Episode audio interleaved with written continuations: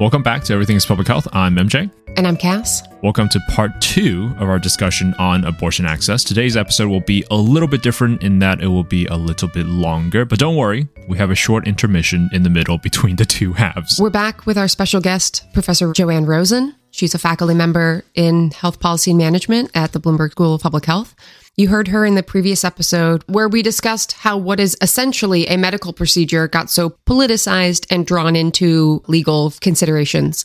If you haven't already listened to that episode, we recommend pausing this and going back and listening to that episode before joining us again here. Indeed. Uh, last we left off, we went over the origin of this whole anti abortion or criminalizing abortion movement in the US, which started in the mid 1800s, so not as early as most people think. Right. And prior to that point, abortion, while still stigmatized and potentially taboo, depending on who you were talking to, wasn't technically illegal and was relatively accessible. Quotes on relatively. Yeah. yeah right. You know, it's not widespread access, but, you know, it, it wasn't necessarily only back alleys that you could get an abortion. And the understanding was that prior to the fetus moving or quickening, it was quote unquote fine or acceptable uh, to obtain an abortion.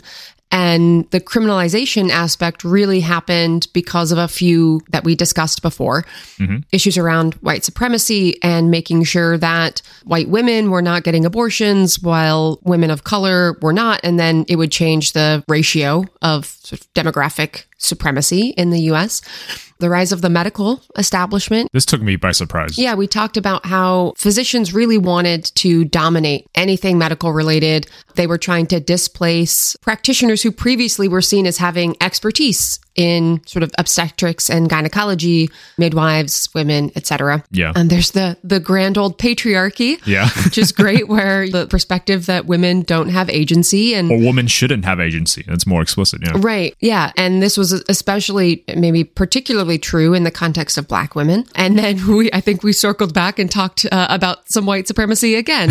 That's a, a quick recap for folks. And I think one of the things that I think is important to mention again is how explicit it was. Like a lot of times when we talk about sensitive topics like this, people say, "Oh, that maybe that's just your interpretation of the facts." It's like, no, there was no interpretation. They they literally said we want more white people in this country. Yeah, Joanne gave us a lot of details, sort of specifically delineating um, this thinking, which was shocking yeah, and also not surprising, not shocking at the same time.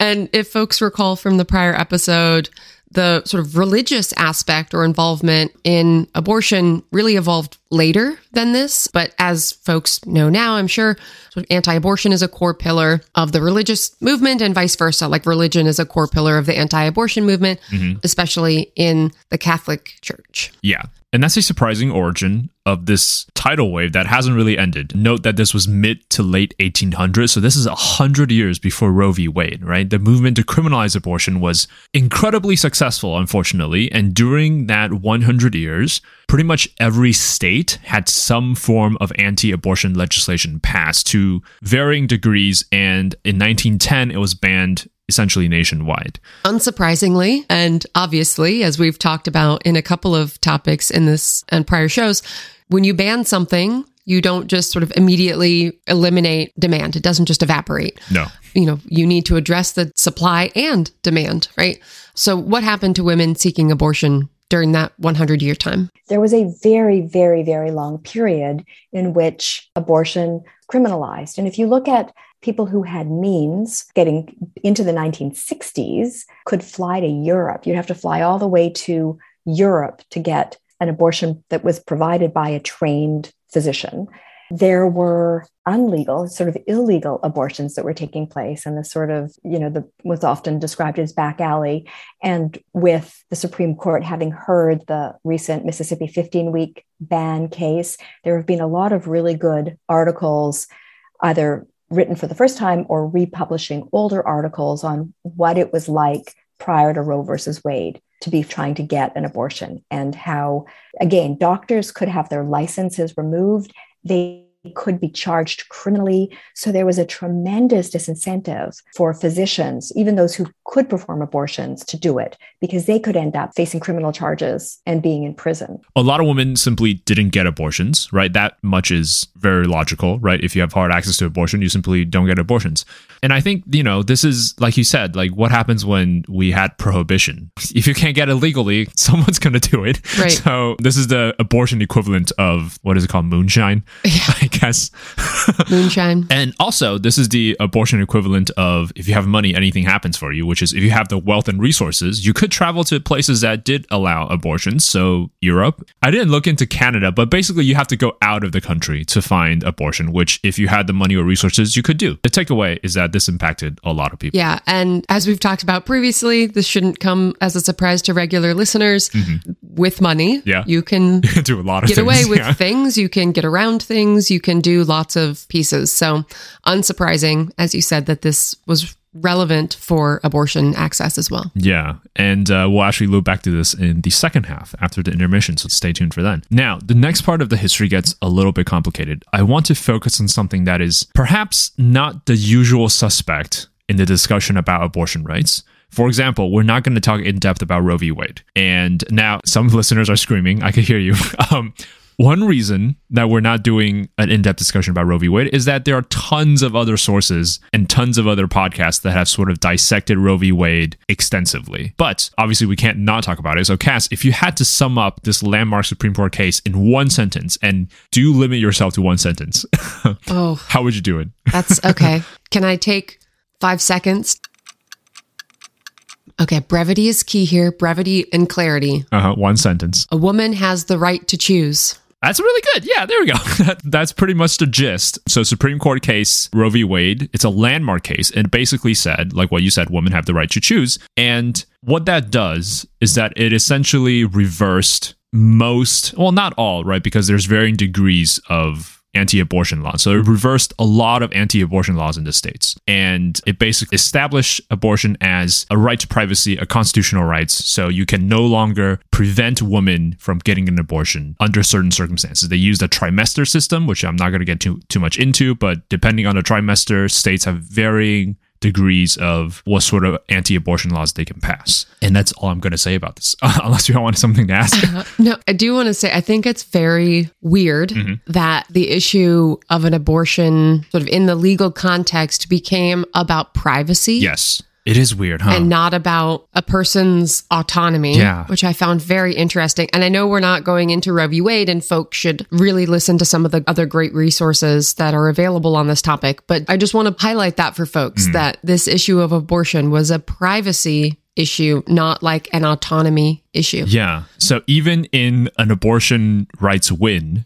it's a very weird win. Yeah. right it's still not about women's agency it's still about well you can you can do things in private but you know however you feel it is nonetheless a win for abortion rights activists and and that's the gist now the supreme court case that i want to spend more time on is planned parenthood versus casey we talked about this briefly with professor rosen but what's your understanding of the case prior to our conversation Yeah, so I was knowledgeable ish on the topic. Like, I don't want to claim that I knew a ton, but that's my entire life this is something that came up actually in my MPH program. This is something that we had talked about. And so, my understanding is that Planned Parenthood v. Casey, which came 20 ish years after Roe v. Wade, 15 years, it was in the early 90s, it's 90s yeah roe v wade is 70s by the way so Yeah, that yeah, so 20 years. Yeah. It upheld Roe v. Wade as a starting point, Mm-hmm. but it changed the standards yes for analyzing how the right to abortion could be restricted. Correct. So Roe v. Wade said you have the right to choose, and then Planned Parenthood v. Casey came in and said, well, you have the right to choose, but under particular Yeah. circumstances,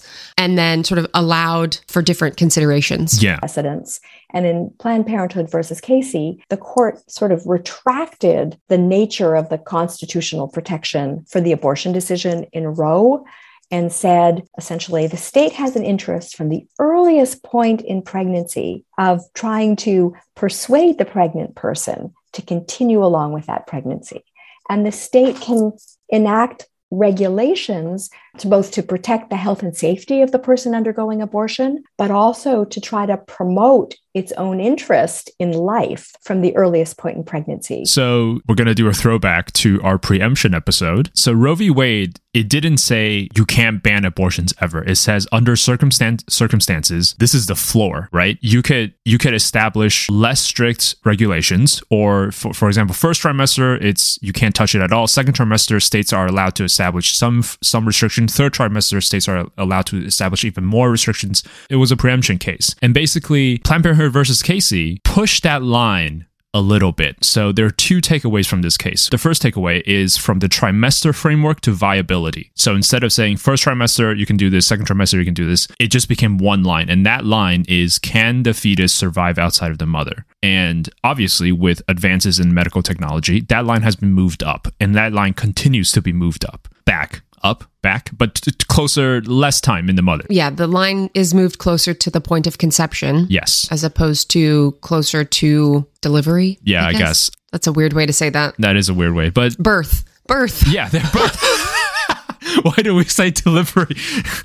like an Amazon the act package. of being born. yeah, the act of being born. But yeah, as medicine gets more advanced, that line just keeps getting pushback. The second thing, and this is, I think, the important thing, which is why I mentioned the preemption stuff. Under Casey, prior to fetal viability, all of that regulation is permissible so long as it doesn't impose an undue burden on the woman's access to abortion. So I think of Casey as the metaphorical case that launched you know, a thousand abortion regulations. It went from strict scrutiny, which is a very, very high bar to clear, to undue burden. And I want you to remember these two words because these two words will come up again and again and again. Undue burden. So the, basically, they said you can do whatever regulation that you want unless it puts a lot of undue burden onto the woman's access. Now, yeah, how one defines undue burden exactly is dependent upon one's perspective and yeah. resources to which you already have access. And many of those laws were not there in order to protect women, to ensure that the procedures were safe. They were actually there in order to interfere with access and make it as difficult as possible to obtain an abortion and hopefully dissuade women from obtaining abortions and dissuade or discourage physicians from providing them. This is where you get the image of the evil mastermind sitting behind a desk on his large office chair, just tapping his fingers like, hmm, undue burden. What can I do with this phrase? that's such a, like you're clearly a, a child of the 2000s yes. because that's that's a classic trope. Very specific yeah. bad guy evil mastermind image. That's funny. What's your evil mastermind image? Well, now it's been superseded by the one you just described. I couldn't tell you off the top of my head now because all I can imagine is a dude sitting in a chair behind a desk with a cat in his lap, like, hmm, what evil thing can I come up with today? I have incepted that idea into your mind, and now you will you don't remember what your previous conception was. But anyway, now I want to talk about more about this case because I think this Supreme Court case is a perfect representation of the natural progression of the anti abortion plague, I guess. Now, I remember in multiple episodes, we have talked about the concept of like race neutral language in laws but still very, you know, racially discriminatory in practice. Right. We've talked about how our policies in the war on drugs didn't have to use racial language or racial terms, but where we chose to enforce those laws illustrated the racial intent and impact, right? We are enforcing drug laws in predominantly black and brown communities. And then we're like, oh, wow, there are so many black people arrested for drug oh, crimes. Gee, I wonder like, why. Well, it's because you're not going and enforcing drug laws in yeah. white neighborhoods. So maybe that's part of the. Anyway. Uh, but right. So we've talked about this before. Yeah. You know, black and white Americans uh, use drugs at similar rates, as you mentioned. And I'm pretty sure Wall Street does a lot of drugs, but you know, you don't see drug busts on Wall Street. And and this is and they had to do this because as society get more and more what's the word more and more cognizant you know, more and more woke. If that's to Well, I, I don't know that it's becoming more woke. No, like definitely I don't want to give our country that kind of credit, but No. it's more about the court saying you can't have this race-based policy, this race-based language, right? So we had all of these Jim Crow laws, and those were struck down when in the civil rights era. Mm-hmm. Yeah. and so the court said you can't do these things on the basis of race, and those smart masterminds Yeah. sitting at their big desks Yeah. said, oh, well, we'll just talk about criminals and a war on drugs, and we'll talk about it in a way that it's clear in everybody's mind who the criminals are and what they look like, uh-huh. but we don't have to put Dog that whistle. language specifically in the laws. Yeah, so that's essentially what happened. They can't write it explicitly, so they had to use some, you know, trickery in their language and practice to sort of get the same agenda across. And when we talk about the war on drugs, which we definitely will in a future episode, we're going to talk about crack cocaine versus powder cocaine because I think that's Yeah. just icing on the cake. That's the wrong way. That's just like a perfect example of what we mean when we say race neutral language, but it's very obviously still coded. And the same thing happened with abortions, right? So obviously the conservatives didn't rest when Roe v. Wade happened. In fact, it banded them together.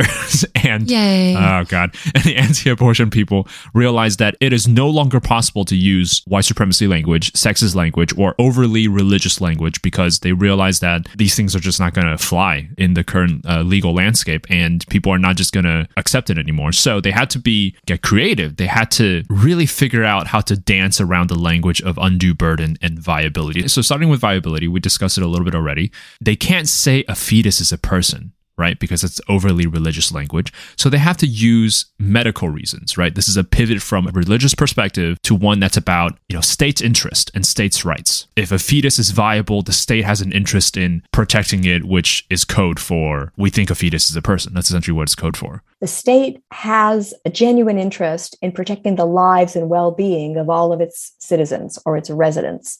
And you can move back on that and say, and that interest in protecting the health and welfare can go back to even those who are not born, but the potential people, the potential life. So it isn't, or at least it has not been in more recent times related to trying to promote a particular demographic in terms of childbirth. It's just an extension of the state's general role in protecting our health and safety. And this one seems at least logical, and I hesitate to use the word logical, but you can see, like, okay, if you're a state, you want more people in your state, I guess, right? So I don't necessarily agree with it, but you know, it's not the most outlandish idea we'll hear today, is what I'm trying to say.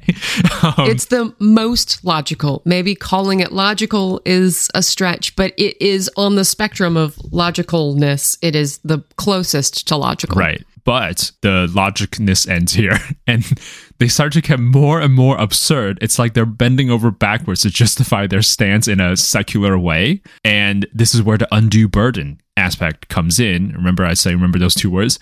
Undue burden gives a lot of leeway to states to interpret and pass things. So, first of all, how would you define undue burden? I guess that's like the first question we should tackle. Yeah. I mean, I think people think about undue burden as something that is added on as a, a roadblock or an impediment or a hoop you have to jump through that is not necessary and could potentially prohibit your access to something. But even that, there's still a lot of room to to wiggle. So Oh, there's so much room. Yeah. There's so much capacity to interpret undue burden. Like it's the size of Texas, this ability to interpret. Yeah, yeah, yeah. So I have. Do you want to just take turns going down this list? Do you want to start? Sure. So, one of the things we talked about with Joanne is that many of these state laws are requiring that physicians have admitting privileges for safety. Uh, and safety is in air quotes for folks who didn't big quotes. didn't sort of hear that in the delivery of the word. Admitting privileges are typically granted on the basis of will you be admitting patients? You have to admit a certain number of patients over a period of time to be granted admitting privileges at a hospital. Because abortion so rarely results in hospital admission, by definition, you wouldn't meet that requirement. It can also be really controversial for a hospital to grant admitting privileges to an abortion provider. And so there are reasons that hospitals may seek not to give admitting privileges. And it's absurd, really, because abortion procedures are really safe. There's no real medical justification for requiring admitting privileges. And like just because you don't have admitting privileges doesn't mean you couldn't call 911 Yeah. and have a patient taken to the hospital. Exactly. Like you as a provider, admitting privileges means that you independent of any other assessment can directly Admit people. put right? someone in the hospital, right? Like you admit them, but you could still like without admitting privileges, as I said, call 911, have an ambulance come and take them to the emergency department for treatment, assessment, whatever.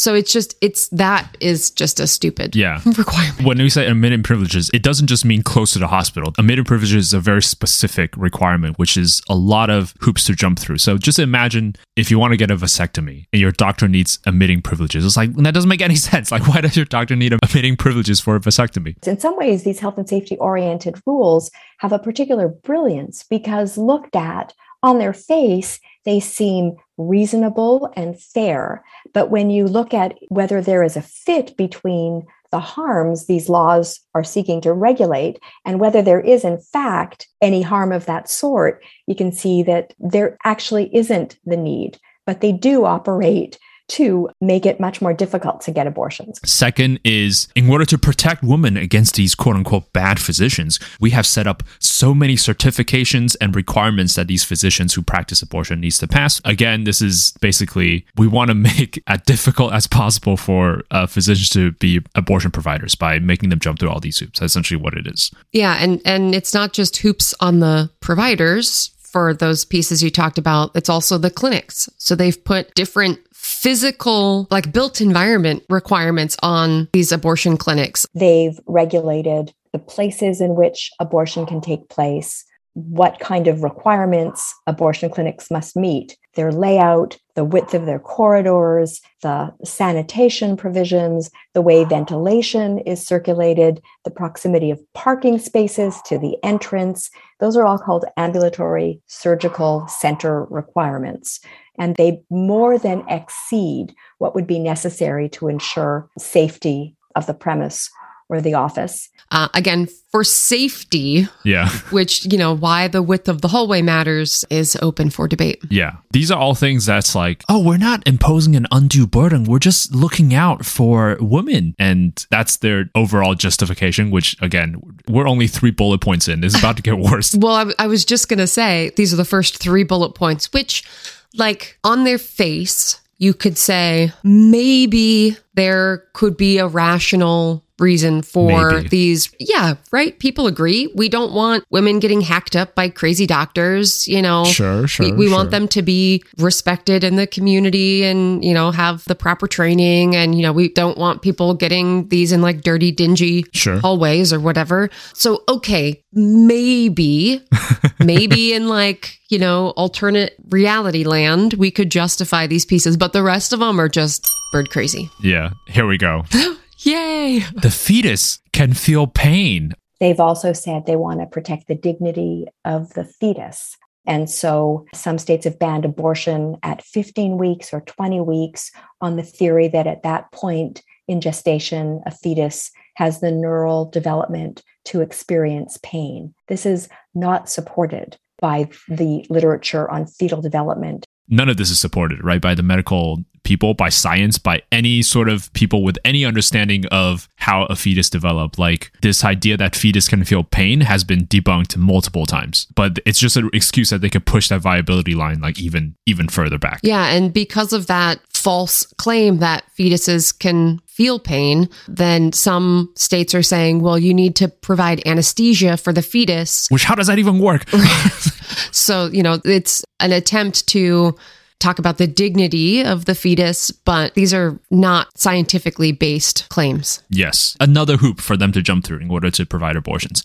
Now, okay, we're about to kick up the ridiculousness one gear higher. A waiting period. So you need to wait a certain number of days, sometimes weeks, before you can, from seeking an abortion to getting an abortion. I don't know about you, but abortion is a time sensitive thing. Yeah, it can be for sure. If you wait, the fetus grows. That means effectively you push the viability line further back because you can say, oh, you need to wait two weeks. That means I can't come in the two weeks before viability. I need to come in two weeks prior to that. Yeah. And uh, there are some abortion situations where you can wait. Like, I mean, it just, abortion is something that gets more complicated the longer you wait. So that's why it's time sensitive. So by imposing a waiting period, That defeats the whole purpose of an abortion, right? You don't. Well, it doesn't defeat the whole purpose of an abortion, Right. Uh, which is to terminate the pregnancy. But it does, I think, create unnecessary mental stress and anguish Yes. that the person who's pregnant is having to deal with. And so, yeah, with the waiting period, that's Nonsense. Yeah. Moving on. um, perhaps, in my opinion, worse than the waiting period is requiring people who are pregnant to have an ultrasound where they are shown like the picture of the fetus before they're allowed to get an abortion. The mandatory ultrasound is messed up. There are extensive pre abortion counseling requirements that go well beyond what physicians must comply with from an ethics perspective in informed consent. And those extensive pre abortion counseling requirements, sometimes including 24 or 48 hour waiting periods between the consent procedure and when the procedure can be done, mandatory ultrasound viewing, hearing the description of the embryo or fetus on the ultrasound, those are justified on the basis of ensuring that a woman's decision is fully informed so that she does not later end up regretting the decision she made. So, protecting the woman from post abortion regret. Again, um, there's a lot of literature, qualitative and quantitative, on abortion and on the experiences of women who have undergone abortion. And abortion, sort of regretting the decision after the fact, exists in almost no cases of women who have been interviewed. This is psychological warfare. It serves no purpose than to freak the woman out, essentially. That's just what it does. Yeah. And to use your poorly used phrase earlier, the icing on the cake perhaps is some states require mandatory counseling Yeah. for the pregnant person to protect against post abortion regret. Big quotes around post abortion regrets. Yeah. Right. And, you know, when we were talking with Joanne about this, I was just blown away at the time. But I was watching a show recently and a female character was pregnant. She wanted to get an abortion. Her male partner was trying to convince her not to terminate the pregnancy. Oh, God. And he said, Well, what if, you know, two years from now, you decide you do want a child and then it's too late? Like you terminated this pregnancy and then we can't get pregnant oh, I later. hate that argument so much. Okay. She was like, Well, I know for sure right now, in this moment, that I don't want a baby. Uh huh. I would rather take how I feel right now than how I might feel two years from now. And I think the same is true for a lot of women. Like Yeah. they're seeking an abortion because they want that right now. It's it's something for whatever reason, doesn't matter. You know, they're seeking an abortion and forcing people to get counseling and think about how they might feel it, in the future. It just I, I don't understand how we can think of this as an effective and necessary strategy. Yeah. And then I don't know, like you could regret not having kids. I'm pretty sure you could regret having kids too, right? It's it cuts both ways. talk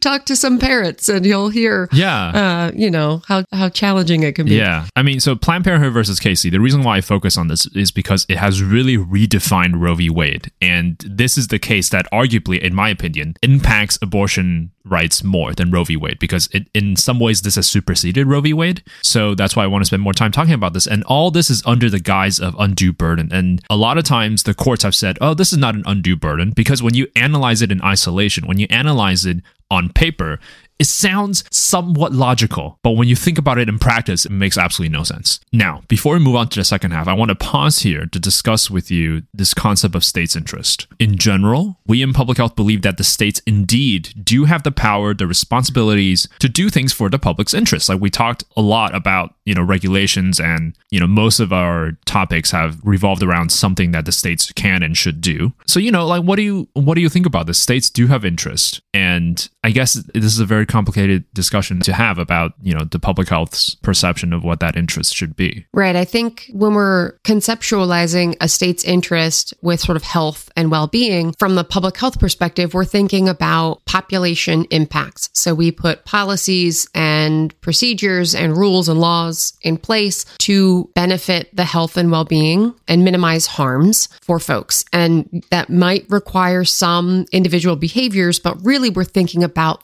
ways that we can maximize the overall health of the population Yeah. it's harder for me to conceptualize how states have an interest in abortion because, well, yes, as I just said, sometimes we put public health policies in place to address individual behavior, mm-hmm. but it's often because that behavior has broader mm-hmm. public health implications. In the context of abortion, that's a much harder argument to make. How a decision for myself as an individual to terminate a pregnancy is going to have some larger overall population health effect. I just, it's not something that aligns in the same way as it does with some other more public health, like mask wearing and Yeah. vaccine mandates and pieces, individual actions that can have impacts on lots of other folks. And it just, I don't see that with abortion. Yeah, same thing here. I think, if anything, limiting access to abortion would impact more people, right? Because as we're about to get into in the second half of this episode, there are consequences when you limit abortion access, right? The problem doesn't go away, and therefore consequences happen. And I think I agree with you in that it's one thing to say it's a state's interest, it's another thing for the state's interest to just fundamentally reject a woman's right to their body. And I think at the end of the day, maybe our moral compass, our moral matrix just doesn't align with the fact that, you know, a fetus is like a full person. But I think that's a very complicated discussion that we're not going to have here. You know, the thought that just came into my mind is going back to the, the idea of the mask mandate for a moment. The state saying you must wear a surgical mask or, you know, cloth mask when you get onto an airplane or when you go into a particular place is really a minimal and minor inconvenience. Yes. A state saying you may not terminate this pregnancy and you must carry this fetus to term and deliver a baby and then you know figure out what you're going to do with yourself Uh-huh. That is not a minor No.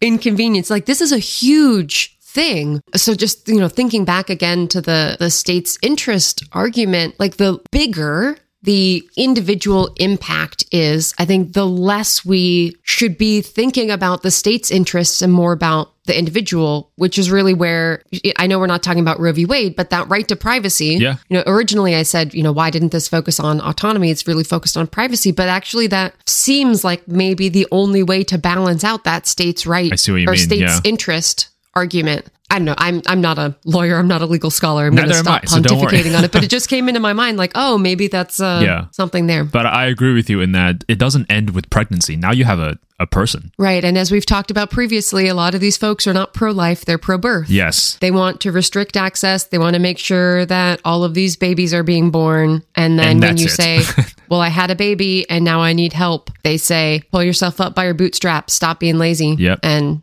you know, don't also support services for folks who have carried a baby to term. Yeah, precisely.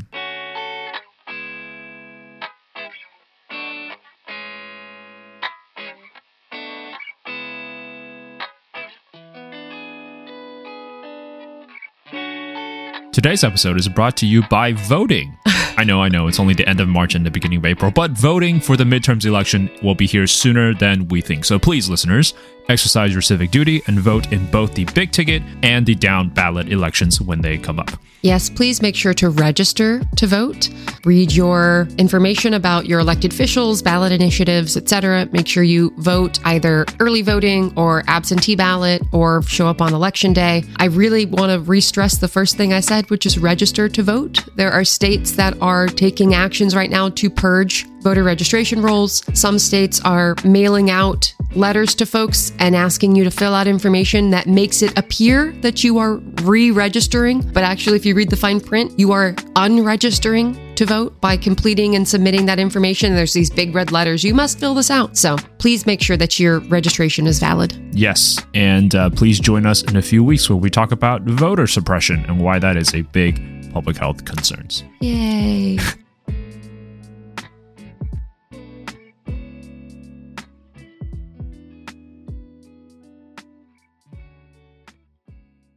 Uh, welcome back from our brief intermission. Now, to those listeners that thought, "Wow, you guys got a sponsor?" No, we didn't. We didn't get a sponsor.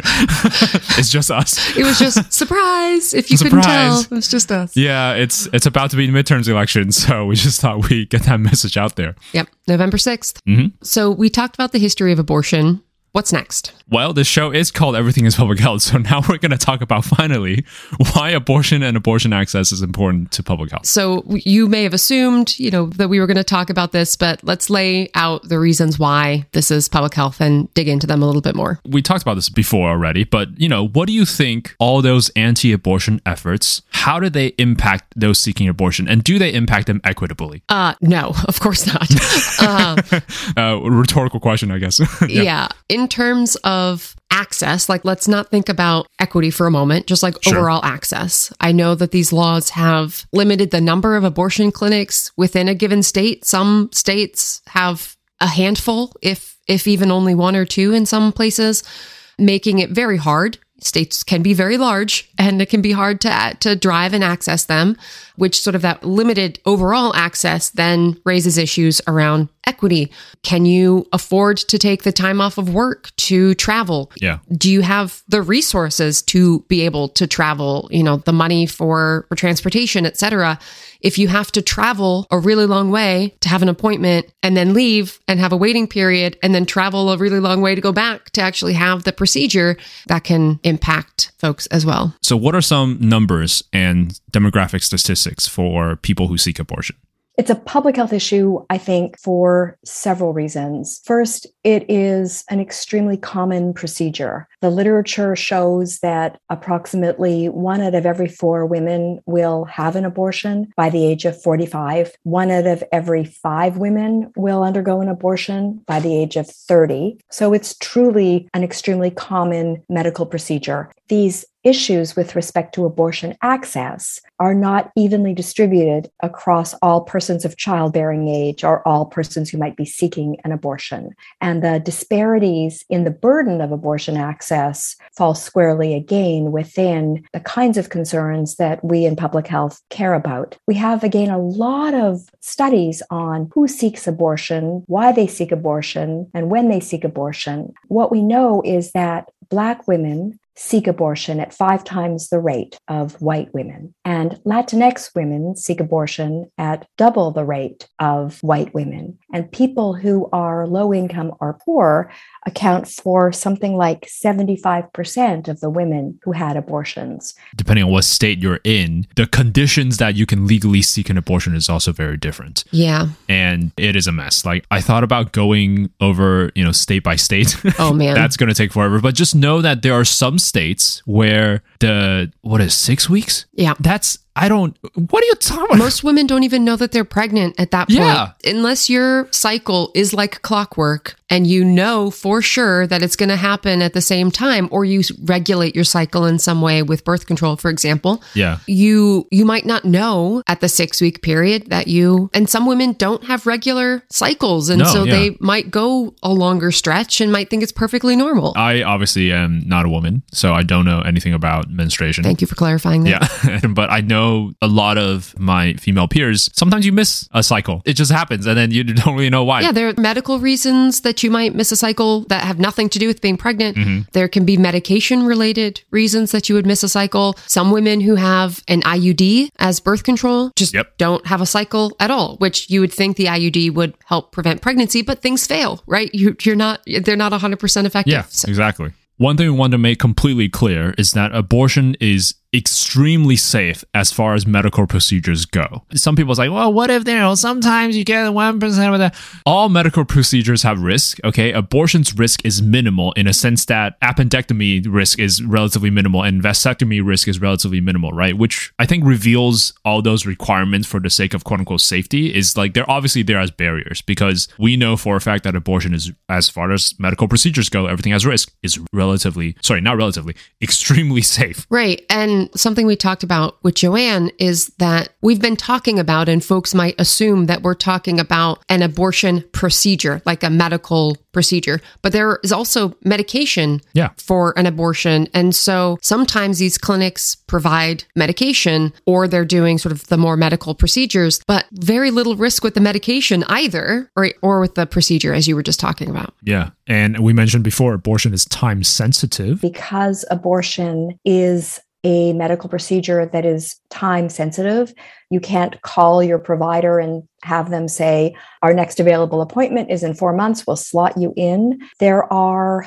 issues involving the creation of a framework to ensure that abortion can be provided safely. That is, that abortion access is protected. So you can imagine with things like waiting periods or all these sort of delays, like that just adds so much stress to to the person who's seeking an abortion. And and I think the reason why it's a public health issue, one reason is that when you don't have access to abortion, life just becomes so much more difficult. Access in terms of the swiftness of getting to a provider, access in terms of distance between the person and their provider, access in terms of a trained practitioner who is available. And so that's sort of the flip of why abortion is a public health issue. It's because of various obstacles to access that introduce delays, and sometimes delays that are to the point that abortion isn't available where a person lives and they must travel, and it introduces additional expense.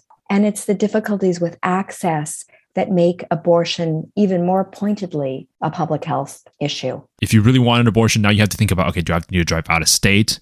Like, do need to fly out of the country? What if I don't have the money to fly out of the country or drive to? Like, do I seek a back alley abortion? But those are, you know, not as safe as medical abortions. And and the theme that we explored in the prohibition episode came back, right? You can't ban something and expect it to go away, right? People who don't have access to safe and timely abortions will seek other unsafe ones, which then becomes a public health issue. Well, just imagine for a moment that you go to your doctor and they tell you Mhm. you have cancer, but before we can do surgery to remove the cancer, you have to leave and think about it for two weeks. It's a, a little bit of a hyperbolic example, but we don't do this for any other medical Yeah. procedure. Well, maybe some plastic surgery. I don't know. So shouldn't say we don't do it for any other procedure, but you know, for other things where time might be an essential consideration, it's unlikely that we're doing this. So it just boggles my mind why we think that this is an acceptable burden to put on people who are pregnant when they're trying to seek an abortion. Yeah, and taking agency away.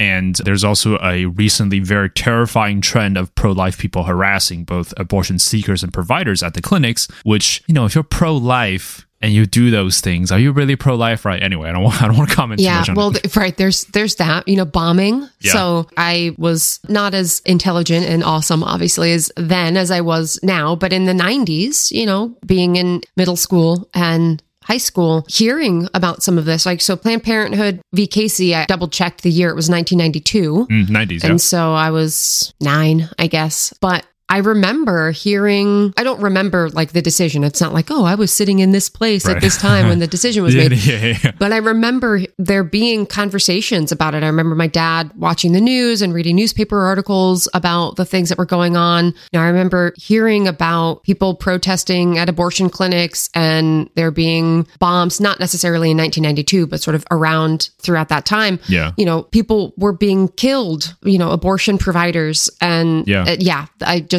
was thinking about that when you said that they say you're pro life, but then you're harming adults. Real adults. like yeah. actual people, not future people. States seem to believe that the right to life begins at conception and ends at childbirth. If you look at some of the states that most severely regulate abortion and introduce the largest obstacles, they also have deploringly high levels of maternal and fetal mortality and morbidity. Lastly, while certainly not all unintended pregnancies are bad, right? We must recognize that for some individuals in difficult situations, a newborn doesn't help, right? And I think we mentioned before that kids cost a lot of money and uh, they cost a lot of effort to nurture, I guess. Uh, I'm not a parent, so I can't really comment too much on this. But yeah, we have to recognize that it's a decision that will stay with you for decades, Not just 18 years, the rest of your the life. The rest of your life. So yeah. if you put people in those difficult situations and add this on their plate, how is that a good thing? That's not a good. I don't know what else to say about this. Yeah. And, you know, we circle back to the prior statement about sometimes people are in emotional, mental, physical economic conditions that are not conducive for their own well-being and they don't want to bring a child into that. But yeah, when you were talking about, you know, you bring a child into this and, and it's challenging to raise a child. I mean, some folks who are listening mm-hmm. may have kids and may know exactly what you're talking about. But for folks who don't, anyone who's had a pet, now I'm not equating pets and children. Pets are way better than children. Uh-huh. But if you have raised a pet, you know, a cat, a dog, whatever, from a puppy or a kitten, it's it's work. Yeah, it's a lot of work. I mean, when we got our dog, you know, yeah, she would sleep a few hours yeah. at night and then she had to get up and go outside and pee. And so we're getting up every 2 or 3 hours to let her out and pee. You know, sure we're not having to feed a baby or any of those, but it, you know, it, it causes disruption. Yeah. And then, you know, it changes what you can do, where you can go, all those kinds of things. So it definitely is a it's not just like a little thing to introduce a baby into your life. Yeah. So that's why from a public health perspective, abortion access is very important because it provides a necessary service, essentially. And it's a constitutional right. Yes, and it's a constitutional right. Thank you for listening to this episode about abortions, and thank you for sticking to the end. We know this is a longer episode than normal. I want to end with this. You can be personally against abortions, but not limit other people's right to seek them, right? You could be personally, I'm against abortions, but it's another thing to go out of your way to make sure no one else gets an abortion. At the end of the day, it is a medical procedure that some people need. And I implore everyone to not to make this more complicated than that.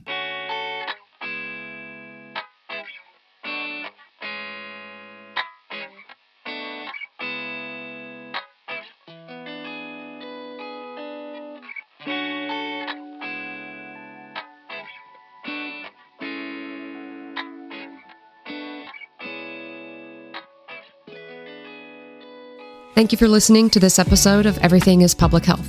If you like the show, be sure to subscribe and spread the word so more people can learn about the awesomeness of public health. New episodes are released every Thursday on Spotify, Apple Podcasts, or wherever you get your podcasts. Please give us a rating and a review wherever you listen. It helps the show immensely. Send us questions or comments to everythingispublichealth at gmail.com. Reach out if you think we missed an important perspective or suggest a future episode topic.